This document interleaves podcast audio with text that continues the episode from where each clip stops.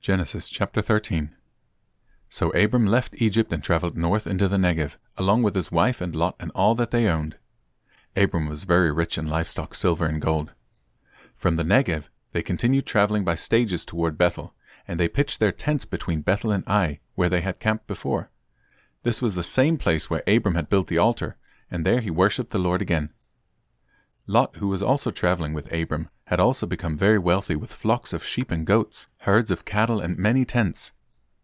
But the land could not support both Abram and Lot with all their flocks and herds living so close together. So disputes broke out between the herdsmen of Abram and Lot. At that time, Canaanites and Perizzites were also living in the land. Finally, Abram said to Lot, Let's not allow this conflict to come between us or our herdsmen. After all, we are close relatives.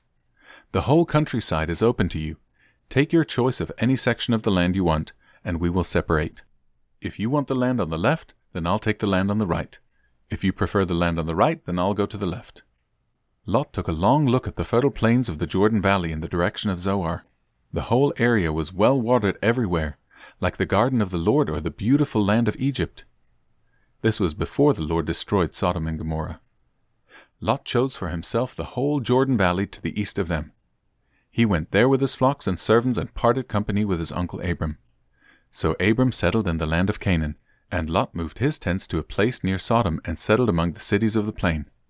But the people of this area were extremely wicked and constantly sinned against the Lord.